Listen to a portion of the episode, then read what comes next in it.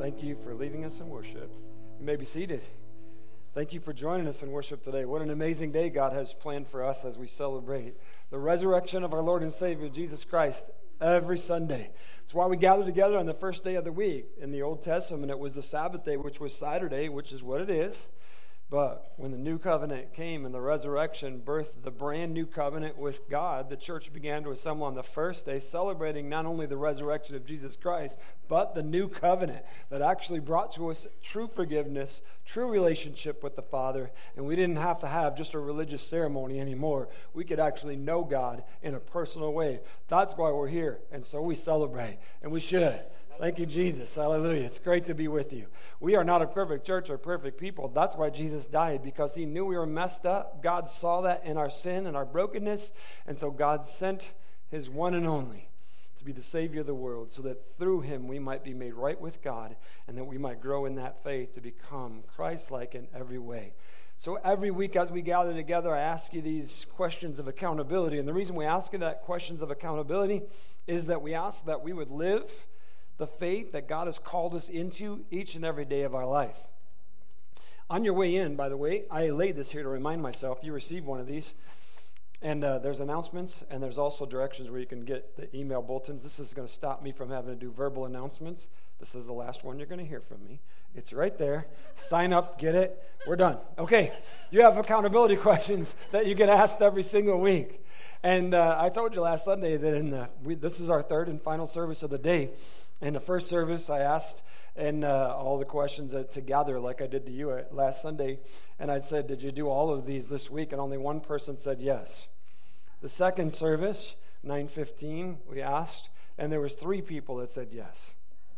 And in this service, when I asked you last week, you guys were rocking it, and at least a third of you, if not more, said yes. Okay, so you guys are on it, and I let them know that today that you guys are doing it and uh, that they need to. So if they need some coaching, you can help them out. But anyway, uh, today I wanted to tell you this because it's a praise to God that this morning when I asked them, I asked them individually, and and uh, probably 80 to 90 percent of them in the, both those services said yes. And so I said, you either repented and changed, or you need to. You ready? Did you spend at least five minutes a day, at least five days last week, listening to, reading, being in God's Word? Did you do that if you did, say yes? yes. Did you share a God story with someone this week? Yes. Did you spend time alone with God this week? Yes. Do you know what the Holy Spirit is saying to you? That one always seems to be the least or less one, and then the next one. Are you giving as God asked you to give in time, talents, and resources?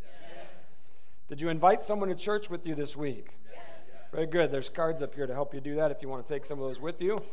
Um, and I added one. This is a new accountability question for 2019. Last Sunday, if you were not here, the message and the challenge, God gave us a goal, and that's why these rocks are laying here. There's a few left for you to take home if you didn't get one, and on that rock is written, each one, reach one, and teach one. And so, my question and my accountability is this Have you been praying and working toward God's goal for 2019 for you personally, in each one, reaching one, and teaching one? If you did, say yes. yes. Awesome. You guys are doing great. Let's keep after it. If you didn't get one, please get one before you leave today. And if you need more, I can make them. That's no problem. Well, I told you a few weeks ago I didn't expect to continue in the book of Nehemiah.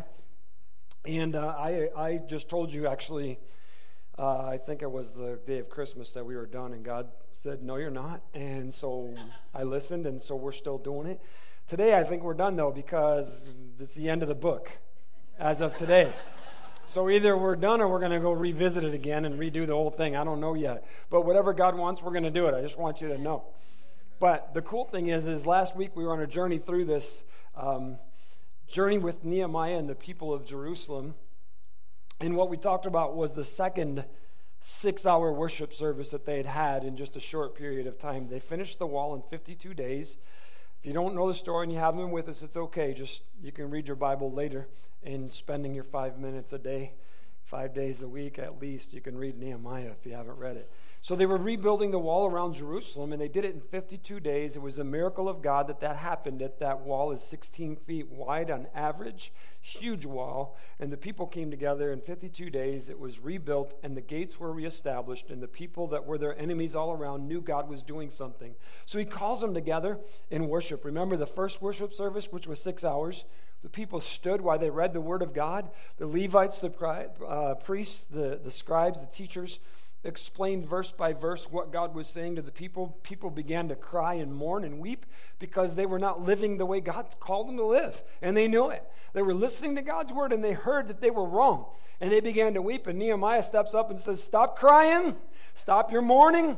You need to celebrate what God has done, what God is doing, and that you know what God is asking. He said, So stop it right now. Go home and have a party. Six hours of that, and then go home and have a party and celebrate what God. So they did. And then they come back together. The one we were talking about last week was the second six hour service. And it's amazing that the people all showed up again. Knowing the first service was six hours, they still showed up the second time, and they did.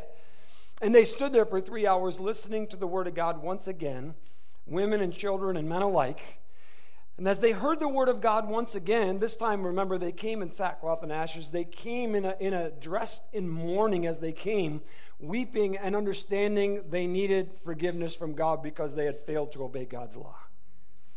Here you go. I'm going to read you those verses we left off with so that we can continue on Nehemiah chapter 10. Then the rest of the people, the priests, the Levites, gatekeepers, singers, temple servants, and all who had separated themselves from the pagan people of the land in order to obey the law of God, together with their wives, sons, daughters, and all who were old enough to understand, joined their leaders and bound themselves with an oath they swore a curse on themselves if they failed to obey the law of God as issued by his servant Moses. They solemnly promised to carefully follow all the commands, regulations, and decree, uh, decrees of the Lord our Lord. So, last week we ended with those verses, and I'm like, this is a serious commitment. It's the kind of commitment that you and I need to make with God today. I'm not telling you to swear a curse upon yourself. I'm saying if you don't have the right relationship with God, a curse has already been sworn upon you according to the Word of God. But what we're talking about here, because you're condemned if you don't believe, by the way, if you don't understand what I'm saying, John 3 uh, 18, if you read that, you'll understand it. Okay, let's go on here.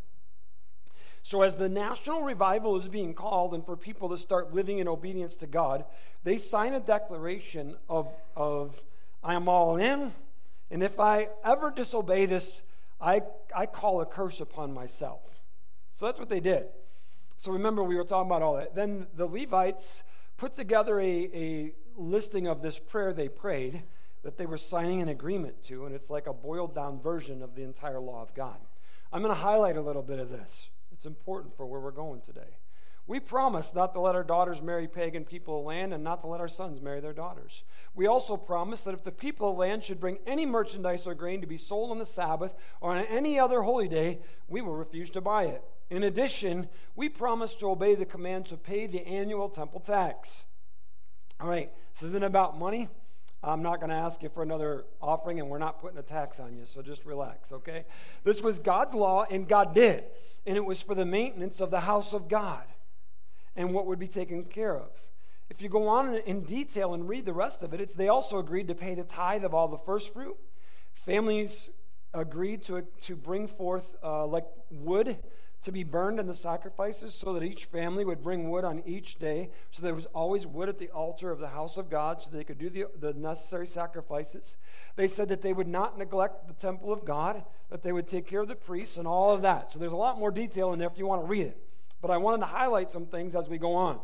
In chapter 11, all the way through halfway of chapter 12, what Nehemiah does is reestablishes the presence of people in the city because it had been broken and dysfunctional people weren't living in the city because it was vulnerable. So they were living out in the country. So he calls people to live back in the city, reestablish themselves now, and have a presence and a continuancy. Called the Levites and the priests to live near the city so that they could serve in the temple and all that was going on. So they give a list of the names of the priests and Levites, those that were to minister in the temple. So halfway through chapter 12, pretty exciting how we're coming to the end. It's 13 chapters, and I already covered two and a half. So you guys should be excited about this. You ready?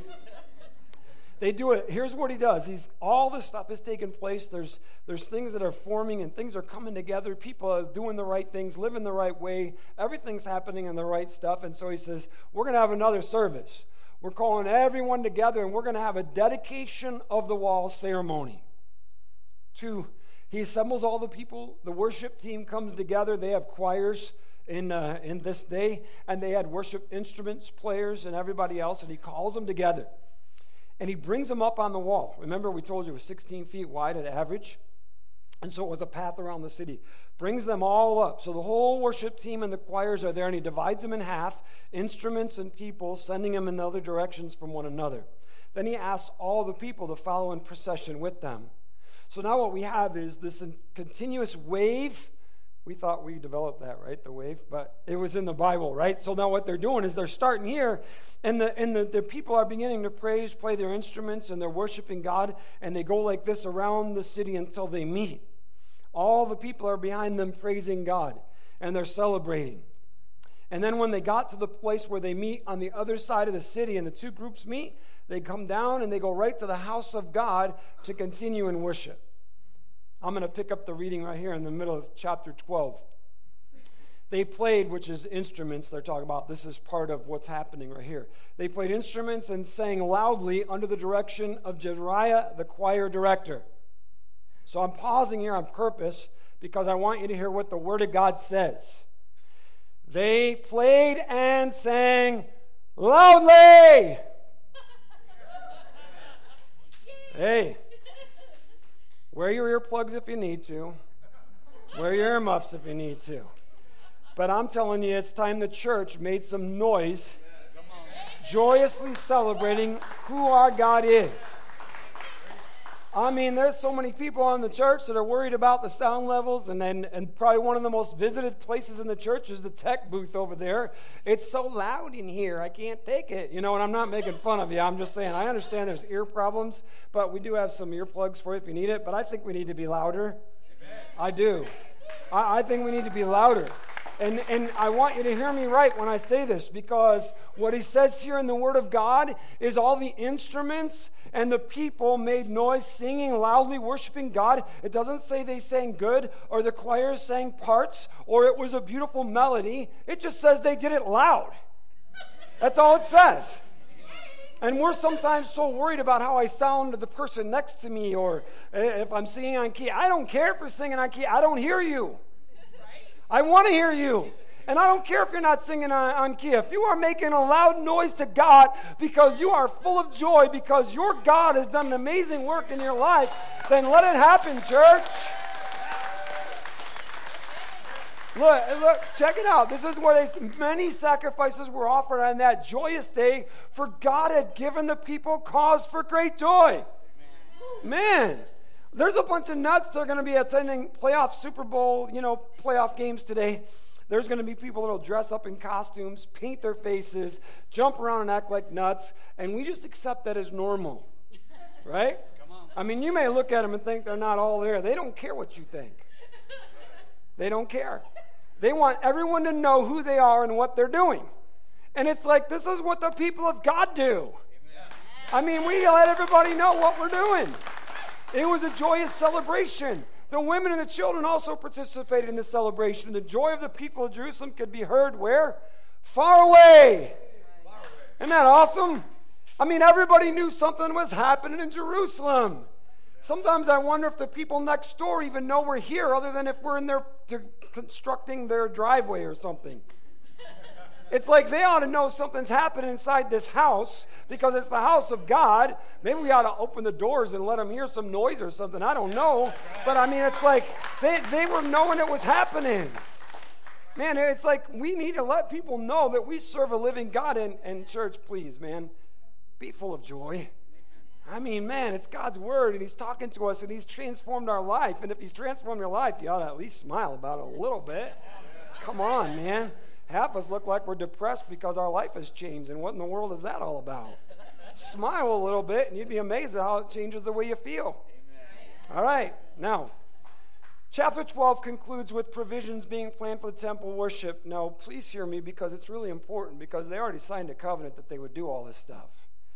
But after this celebration and worship time, Nehemiah and the scribes and the, and the priests and Levites and that, they're making sure everybody understands they need to take care of it. Now we go to chapter 13. I want you to know some time has passed because, as we know, they built the wall in 52 days. That Nehemiah led them in this. The, they give the dates of the two worship services. So, with by the end of the month of October, so within two months to three months, less than three months, all that we've been talking about has taken place. I mean, a crazy amount of change has happened. God is doing great stuff. Momentum is happening. God is moving. Chapter 13 comes. Before this happened, this is verse 4. Eliashib the priest who had been appointed as supervisor of the storerooms of the temple of our God, and who was also a relative of Tobiah, had converted a large storage room and placed it all at Tobiah's disposal. So just pause for a minute. Those of you who have been with us recognize that name. When Nehemiah came with his first vision and he crossed the border into Judah, heading towards Jerusalem, he was met by opposition. And who's the guy? Tobiah. This is the guy that has been fighting everything God's been trying to do, everything the people of God have been trying to establish. It's this guy. And here it is the priest gives him a room in the house of God. Come on. Think about it. He's telling him, like, yeah, this is God's house. I'm going to give you a storage unit. That's exactly what he does. Look, it says the room had previously been used for storing the grain offerings, the frankincense, various articles for the temple, and the tithes of grain, new wine, and olive oil, which were prescribed for the Levites, the singers, and the gatekeepers, as well as the offerings for the priest. Isn't that crazy? Wait a minute. We took a functioning part of God's house that was necessary and absolutely critical to the fulfillment of the absolute work of God's house and gave it to the enemy of God. And it's like, this is the priest doing this. There's a lot of stuff I could talk about right there. A lot of stuff, man. And how the church has surrendered God's house and God's space to the enemy. But I want to concentrate on what happens next. Nehemiah says this I was not in Jerusalem at that time. He's like, I wasn't there when this happened. I had returned to King Artaxerxes of Babylon in the 32nd year of his reign, though I had later asked him permission to return. So look at if we look at the time from when he left was the 20th year of his reign to now it's been 12 years. He was governing for 12 years. Had to go back because he agreed to that time frame in the beginning, went back to King Artaxerxes. He's of Persia, it's the Babylonian Empire, that's why it states that. Comes back to the king as he said he would. Then he asks permission to return to Jerusalem. So let's just get this for a second because it's really important for where we're going. There's this God stuff happening. Things start to align and things start to function, and God blesses it. Now, as time goes on, things are not happening. Change has happened. Reversion. Going back to the old ways. Here's Nehemiah when I arrived back in Jerusalem, I learned about Eliashib's evil deed in providing Tobiah the room in the courtyards of the temple of God. I became very upset and threw all of Tobiah's belongings out of the room. I love it. This is what he did. He cleaned house. He's like, this is not the way this is going to be, and this dude has no place in here, and neither does his crap. I'm getting it out. And he didn't call him up and give him a 30 day notice or serve him a thing. He went right over to that room and started grabbing his junk and pitching it out, saying, This has no place here. This is God's house. It's a man of action. Remember what we've seen all along with Nehemiah. Nehemiah bathes everything in prayer, but he takes action immediately in obedience to God. And he says, That's not right. He's not right. He doesn't belong here. Get out. He keeps going. Check it out. Then I demanded that the rooms be purified and brought back the articles of God's temple, the grain offerings and frankincense. I also discovered that the Levites had not been given their prescribed portion of food, so they and the singers were to, um, I'm sorry, and so then they and the singers who were to conduct the worship services had all returned to their fields. Look what happened. Now the pastors, the teachers, the leaders of the church can't even do their job because no one's doing what they're supposed to do to provide so that the work of God can continue. So they got to go out and make a living. So they leave God's house and they go out and start working fields and having businesses. So now we look at it and say that one little storage room doesn't seem like much. Yeah. but it was critical to the entire function of God's house, the worship of God, and the celebration of God's leadership and the people in walking in full obedience to God. All right, now as we look at this, then, and then let's just keep going. Immediately, I confronted the leaders and demanded, Why has the temple of God been neglected? Do you remember those words right there just for a second? Remember what they signed in agreement? That they would not neglect the temple of God. The exact words they signed an oath and cursed themselves was now happening. Then I called all the Levites back again and restored them to their proper duties. And once more, all the people of Judah began bringing their tithes of grain, new wine, and olive oil to the temple storerooms. I love it because what, what Nehemiah does is he's saying, You guys have reverted back. That is not acceptable. You're going to live in obedience, and this is how it happens. And the people say, Yep, let's do it again. All right, don't dwell on what you haven't done or how you screwed up. Let's get it right and start doing it right from here on out. Now, then, we just keep reading down and we go down through there. Listen to what happens here. In those days, I saw men of Judah treading out their wine presses on Sabbath.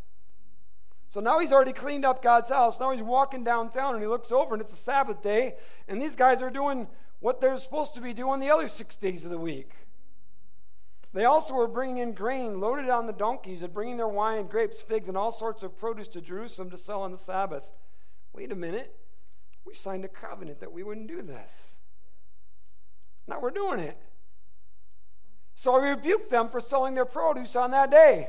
About the same time, I realized some of the men of Judah had married women from Ashdod, Ammon, and Moab. Furthermore, half their children spoke the language of Ashdod or of some other people and could not speak the language of Judah at all. So I confronted them and called down curses on them. I beat some of them and pulled out their hair. I made them swear in the name of God that they would not let their children intermarry with pagan people in the land. All right, you may think this guy's nuts. No, he's not. He's a man of action for God, and he was saying, Look, you guys promised, you made an oath, and you swore curses on yourself if you did not live in full obedience to what God demands. And here you are living in the absolute opposite way that you promised you would. Therefore, I call the curses down upon you because if you're not living it, you're not doing it. And if you understand me now, mm, mm, mm, do you get it? That's, that's evangelism right there. I mean, he's like letting them have it, literally. I mean, that's what he's doing. He's pulling their eyes, beating them up. You're not doing it. You're going to do it now. Nehemiah was a bad dude. He was a man of action. He wasn't screwing around. He's like, I, I, mean, I don't know what you guys thought. You were just at a service to party and have a good time. He's like, no, you were there to know how to live. You're not living, therefore, I'm going to help you change. See what happened? This is what happened. They started to change. They loved the change. They loved the results of the change. But as they continued to live there, they forgot who made the change. And the new normal for them became function with the absence of God. When we begin to function with the absence of God, we begin dysfunction once again. And it happens so often that, you know, God helps us get our life together. He cleans us up because God's faithful, man. He's amazing and He works with us and He gets us established on our feet and reintroduces, and we're moving along in this way. And pretty soon we just start going back into our old ways because everything's fine now. Everything's moving like it should. We're protected. We're all together. Things are functioning again, and everything seems to be good. So, you know, they neglect God. Oh my goodness, how many times has this happened? So the people had gradually just reverted back into their old ways. And this is the crazy thing because when you look at it, you think, you know, all this happened because Nehemiah wasn't there. He's just a guy. Right. Remember, he wasn't a priest, wasn't a prophet, wasn't of royal lineage. No, he was a man who loved God, believed God, trusted God, and called people to follow God. And when he was absent, they just floated back to their old ways. And I'm like, Lord, that's the craziest thing that it's. how so many people in the church today can can make such great commitments and start on such great journeys, but how quickly they can fall away if something's not there to follow. When we're supposed to be following Jesus, church. I mean, it was Nehemiah. is a guy. Sure, he was a good guy. Sure, he was calling them the truth. Sure, he was helping to lead and establish things. I get it. But come on, man. They agreed to it. They knew what it was. They knew what God expected. But they reverted to their old ways. it's easy for us to revert to our old ways, isn't it? You know, uh, we don't even do New Year's resolutions anymore because, you know, we can say we're going to do something, but the vast majority of people don't do it. And I'm not saying you, I'm saying the vast majority of people don't do it. And they may start, but by the end of January, they don't even remember they made one. Right? Because, see, to create a new normal is work, and, and it's commitment. And it's not allowing yourself to go back into your old ways. And you know how you go back in your old ways? One compromise. One compromise is all it takes. That's all it takes, man. It's it's just that one thing. Oh my goodness, man. It's crazy how we do this stuff, isn't it? So here we are. Um, we really do want the change, and they wanted the change. We know what God wants, and we know God wants to change us. But we struggle to continue on that path and keep our word, our pledge, and our faith in place. And you know, these people have, I'm going to give them a little bit of an excuse. I am. I'm going to give them a benefit of the doubt in this respect. They didn't have the Holy Spirit in them, they didn't. They were functioning religiously in full obedience to what God said because they knew they needed Him, but they didn't have what we have. Right. And so, what God gave to me and you in the New Testament covenant was the Holy Spirit as an ever present, so to speak, Nehemiah, who is continuously calling us to the truth, continuously leading us, convicting us when we're stepping out of line. When we think about reverting back to our old ways, the Holy Spirit is faithful to call us out. It actually says in the Word of God that God disciplines those He loves. Therefore, it is God who gives you one of those when you're messing up. It's God who's pulling your hair and talking to you straight. It is. Have you ever got a whooping from him? You know it. You know it. All right. Now, listen, as we're talking about this, um, I, I, look at Nehemiah and I'm like, God, I, what I love about this guy is he is all in. I mean, you could call him a nut job if you want. You can think he's like way, way over aggressive. Man, I think he's like amazing. And and I want to be that kind of a guy. I'm not going to mug you or nothing, don't worry. I'm just saying, I, I want to be like, come on, man, I want to live it. I want to preach it, and I'm going to call us to that life that God's, I'm living it, and I want to live it the rest of my days. And I want to call you, church, to live what God has called us to, to accomplish the things that God has said are possible when we trust Him, because the Word of God says there's nothing impossible for God. Nothing. Not you, not your family, not Tucson, not anything else. Nothing is impossible for God. All we have to do is believe Him, own that, trust Him, live it, and God will do great things even through us. God wants to do that. So even though the people began to revert back with no accountability, I, am going to say this to you that um, I believe in accountability. I do. I think it's important that you have someone that you know you should be accountable to. However, at the same respect, I will say this to you as well. You're, if you're not accountable to God, with the Holy Spirit prompting you, I don't know if you're going to be accountable to a, a human being either. Right. You know, like, come on. It was the Holy Spirit that got you in the headlock first. And when someone's asking you, hey, are you living right? Yeah, I'm living right. When you're not living right, it's like, come on. If you can do that to God, what's going to stop you from telling me, oh, yeah, I'm doing everything I should? right? So the accountability thing is is that God knows you. I want you to know He knows you. He knows what's going on in your life. And He knows where you're beginning to revert back. He knows where you stopped living in obedience and you begin to regress. He knows. And He's calling you out right now. He's calling you out. And He's saying, Do you really want to go back there? Do you remember the dysfunction? Do you remember the brokenness? Come on, church. I don't care if it was 12 years. It's never too late for you to fall. One compromise, one screw up. I mean, come on.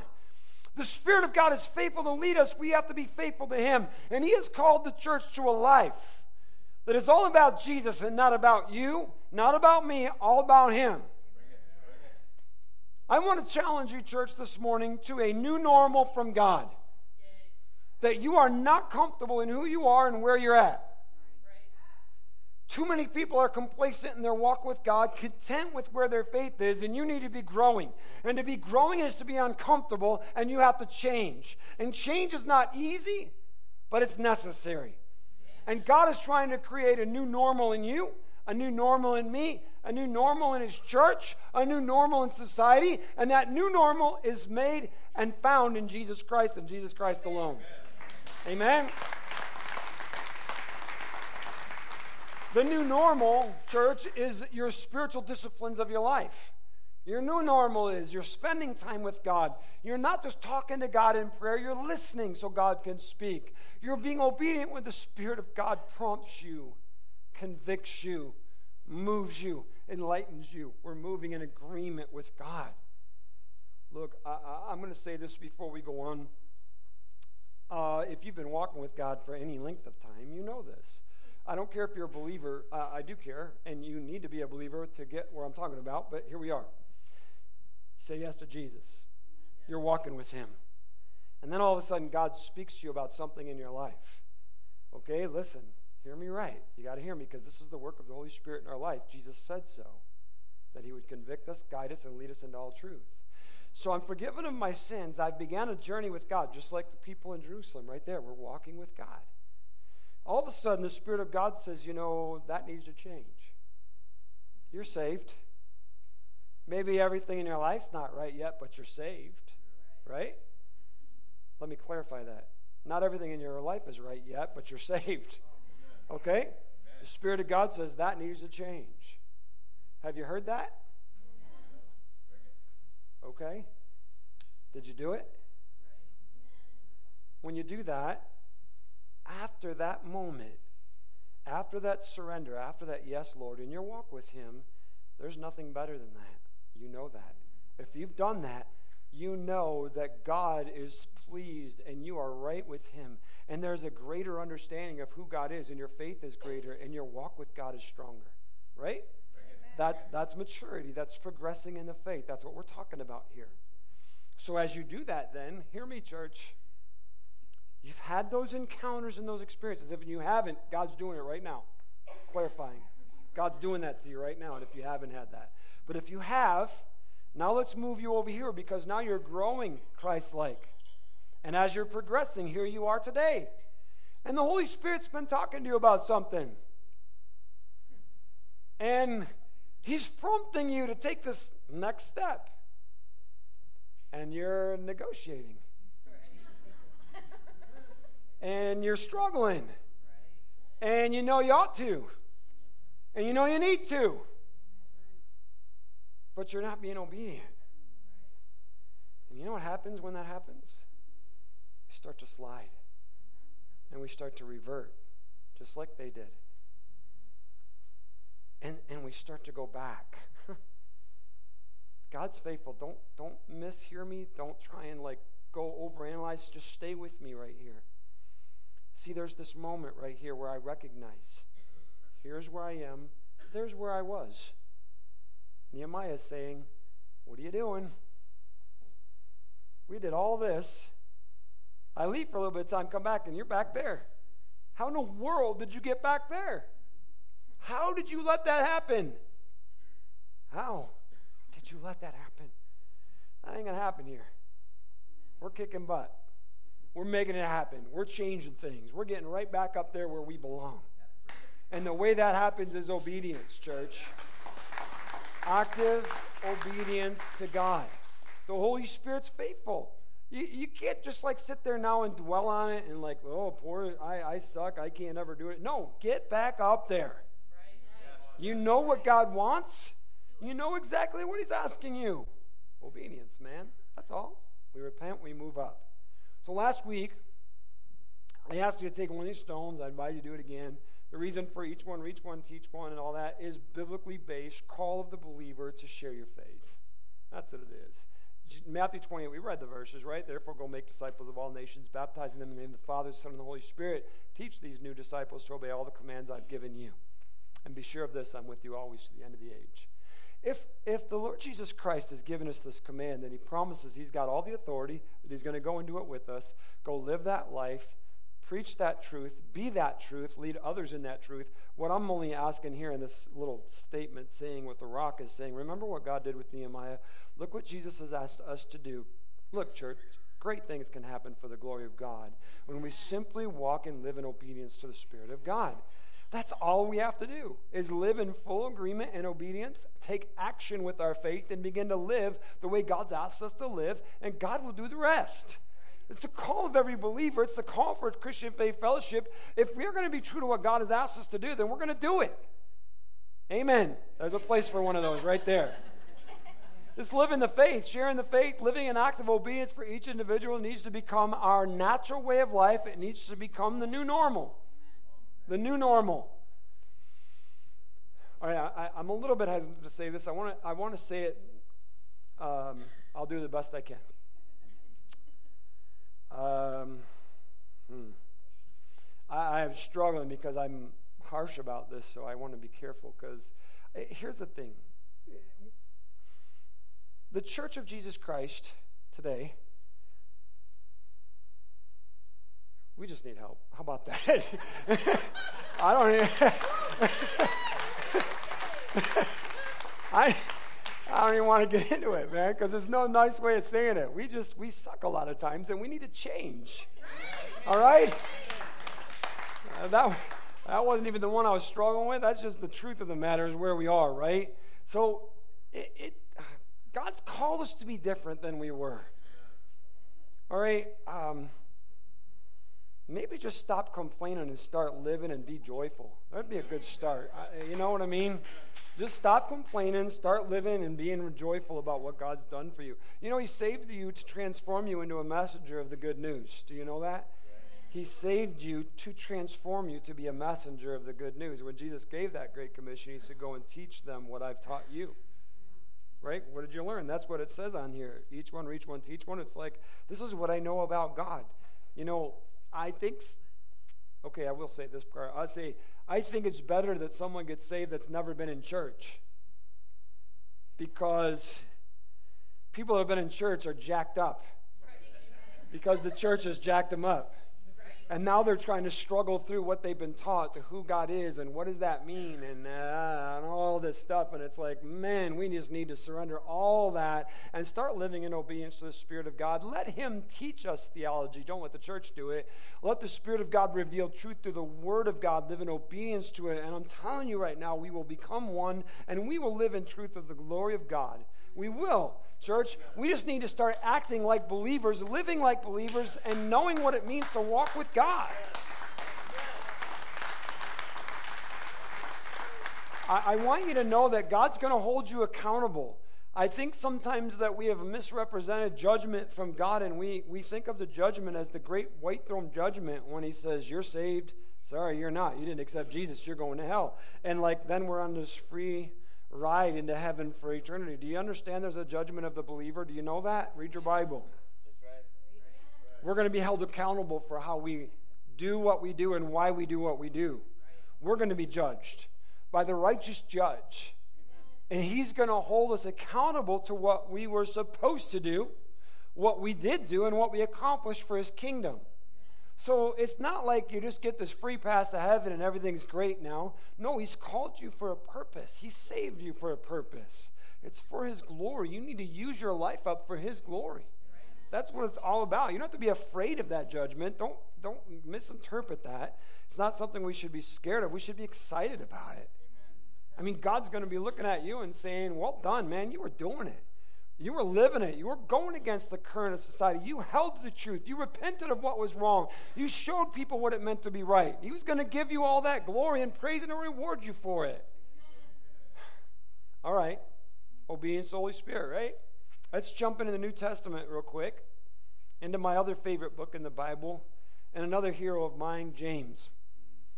When people don't understand the Bible, a lot of people will say, I read it, I don't get what you're saying or what that says. I hear you, but I don't get it. Like, okay, all right, anybody struggling with that, just start reading the book of James this week, okay? Because James just says stuff pretty simple and clear, straight up. Chapter 1, verse 22, he says this. He's writing to the church, the believers. You ready? But don't just listen to God's word, you must do what it says. Everybody hearing this? You understanding what's being said to you right now? I mean, that's pretty simple stuff, isn't it? Hey, don't just listen, do it. Otherwise, you are only fooling yourselves. For if you listen to the word and don't obey it, it's like glancing at your face in a mirror. You see yourself, walk away, and forget what you look like. But if you look carefully into the perfect law that sets you free, and if you do what it says and don't forget what you heard, then God will bless you for doing it. Oh, wow, man. That's awesome stuff right there. Look, we have the testimony of it in the nation, in the city of Jerusalem that we've been studying Nehemiah. God says, You do what I say, I'll bless you, I'll take care of you. You don't, you're in trouble. James says to the church, the exact same thing. Don't just look at yourself once and say, I'm right. That's Sunday morning. And then you start heading down the road of Monday, Tuesday, Wednesday, and Thursday, and all you remember is what you look like on Sunday Praise God, we love you, Lord. And you forget that on Wednesday you were doing this to everybody at work. that you came home and you were like telling everybody off in the house. That you left your Word of God sitting there and you haven't even looked at it, but you think you're all right because on Sunday you felt really good inside because you were worshiping God. That's what he's telling us, church. He's saying, don't get misled by getting a little glimpse of yourself and say, Whoa, I look good right now. Yeah, man. I got it together. And then walk away and you still think that's what's happening. You don't even realize that you're a mess. And everybody else sees it but you. This is what he's telling us right here. It's right there. Church, let's keep reading. If you claim to be religious but don't control your tongue, you're fooling yourself, and your religion is worthless. Oh my goodness, man. Just think about this last week. Would you just think about it? Think about what was happening right here. Think about it. If you claim to be religious but don't control your tongue, you're only fooling yourself. Your religion's worthless. It means nothing. Pure and genuine religion in the sight of God the Father means caring for the orphans and the widows in their distress. Most people understand that. We know that. We have hearts of compassion, which is awesome. I, I, mean, the United States is a very generous and giving and loving people. We are, as a nation. We really are. And we get that. But you know what the church has forgot is the fullness of the rest of that statement. Because what it says is the care for the orphans and the widows in their distress and refusing to let the world corrupt you. Yeah. Oh. Oh. So it's not good enough to just give you guys a few things and go on. But no. He said, You got to live right out there in that world no matter what. You do not compromise. You do not live like the world lives. You live the way God has called you to live. I mean, do you not understand that? I mean, I'm not being sarcastic or mean. I'm saying, look, I mean, that is like in your face, clear, no interpretation needed about what is being told us in the Word of God that you're supposed to live your faith outside of church. And if you're only living it in church, you're not living it and you don't have it. not as many amens as the accountability questions. I just want you to know.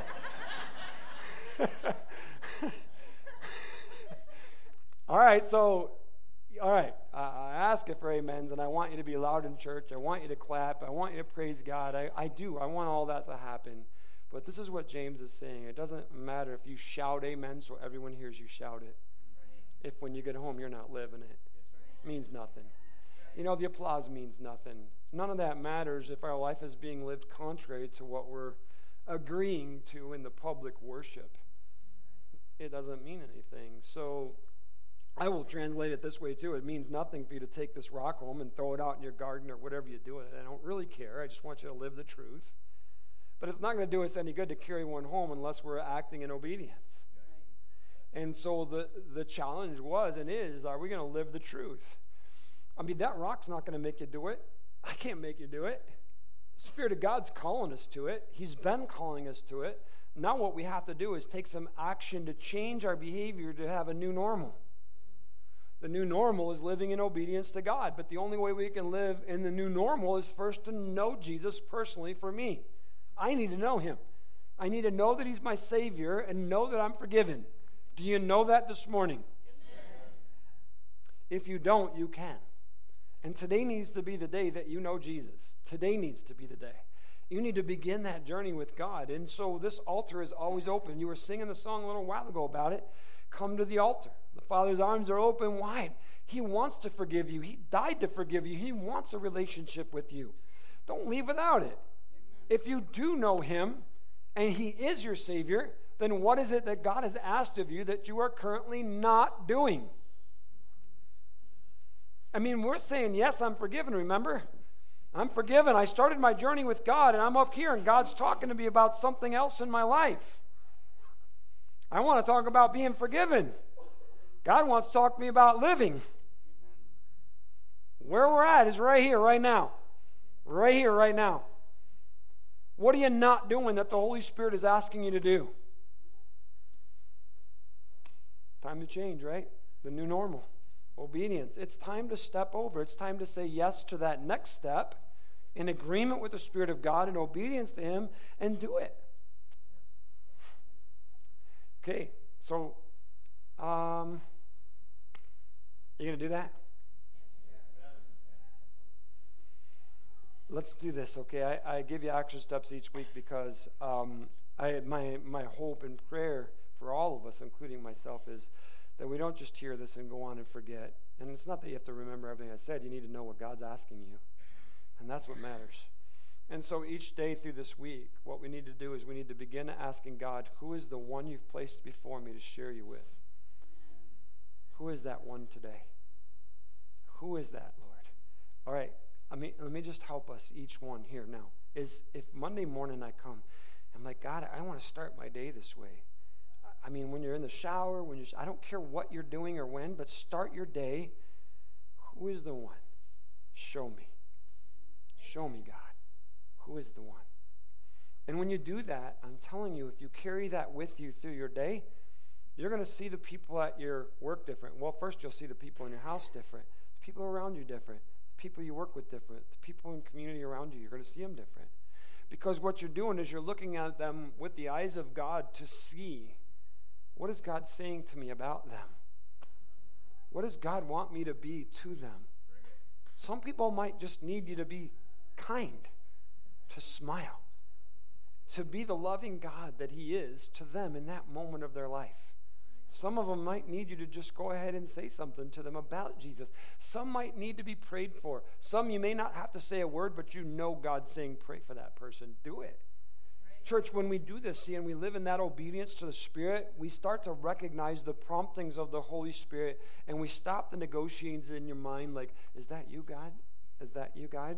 Is that what you want? Look, we got to quit the mind games, and we got to start acting and living in obedience to the Spirit of God. Amen. This altar is open, church. I just want you to know we're going to stand and be dismissed and it is 1216. it's not a new norm, just today's. No, God is good, man. He's so faithful. I, I want to encourage you that this altar is open. If you do not know Jesus as your Savior, we invite you to come and make a commitment to Him today. Look, God wants to transform you. You know you need to change. This is where change begins, is when you enter into a relationship with God through Jesus Christ. That's where change begins. If you're here for that and you need that, would you come forward right now? Look, I'm talking about salvation from Christ in this moment. If you are walking with God and you know you've been negotiating and maybe you've reverted back in some of your ways and you need to stop in that backslidden state and renew your faith and commitment to Christ, then you need to come forward and do that today. This altar is open for you. Don't go all the way back. Please don't go back. God is calling you so that you don't backslide, revert back. Come into the full obedience of the Spirit of God. He's calling you. He's calling you. Just move. There's nothing to hold you back. Doesn't matter what people think. I don't care how many times you've been at the altar. I don't care what anybody thinks. The Spirit of God's prompting you. You move in obedience to Him. That's the life of obedience, and that's what He does. I don't care who you are, what position you hold, or any. Forget all that garbage, man. Let's walk in obedience to the Spirit of God. If He's calling you, move. God, here we are. Thank you, Jesus. If you're in full obedience and you're standing in the back, God bless you. Thank you for your obedience to the Spirit of God. Would you pray for your brothers and sisters that are up here? Pray that God would encourage their hearts and strengthen their faith and renew that faith within them, that they would be strong in their walk with God. Father, we love you. First, I just want to say thank you, God, for the amazing truth of your word, the transformational truth of the word of God. You're amazing. Lord, I thank you. Thank you for convicting me. Thank you for revealing truth. Thank you for the walk that you've given to us that we can walk in obedience to you. Thank you for the people that have responded to the Spirit, God, as you have called us to a new normal, a new beginning, a new change, a new transformation in our life. God, we give you glory for what you are doing right now, God. Thank you. Thank you, God, that you're writing your story on our life. Thank you, God. Thank you. Strengthen us in our resolve. We're going to go out here and be the church. We're going to be the light. We're going to be the salt. We're going to go make disciples for the glory of God. God, we just look forward to all that you're going to accomplish in your church through our lives in Jesus' name. Amen. Amen. God bless you. Thank you so much for being here today. God bless you. Thank you.